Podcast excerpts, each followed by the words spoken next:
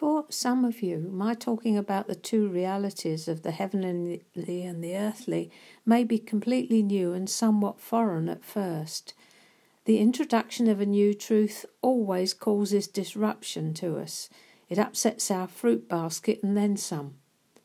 The truth, when it first comes, is almost always received negatively. Right now, we're being unsettled from our place of comfort, looking at a different dimension maybe one we've never realized existed or one we've preferred to ignore. The reality is, beloved of God, we live in two realities our feet physically here on the earth, our spirits seated in heavenly places in Christ. Our journey is to come to the realization of the heavenly. Though we can't see it, that is the superior of the two. Earthbound as we are, affected by situations and circumstances that surround us, we're apt to say that's too heavenly minded to be of any earthly good. The truth is that unless we see things from another perspective, we're doomed to lose the battle with the adversary every single time because we're fighting on his level.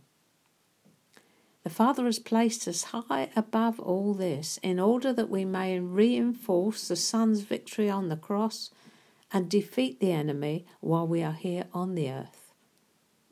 We are in the place to seek the strategy of God for any and every situation or circumstance. We call it prayer. We find out what plan God has to defeat our current situation or circumstance. Then we ask and we see it happen. If not sooner, then later. Remember Daniel. It took the angel 21 days to reach him and bring him succor, so great was the battle in the unseen realm. The heavenly battle is real and immediate, but God. Jesus overcame all the powers of the evil one on the cross, and so can we in him. But it's a process, and a process that takes a lifetime.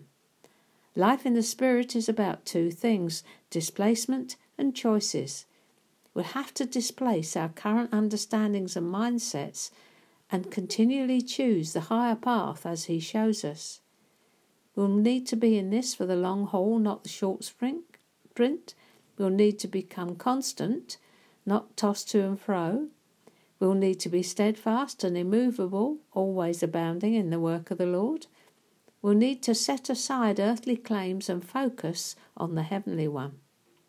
But that's where we started in this session. It is the normal Christian life, it's just that we haven't seen it up till now. It's a life as Jesus described it of abiding in the vine. So, how about it, beloved? How about it? The choice is yours turkey or eagle, you get to choose.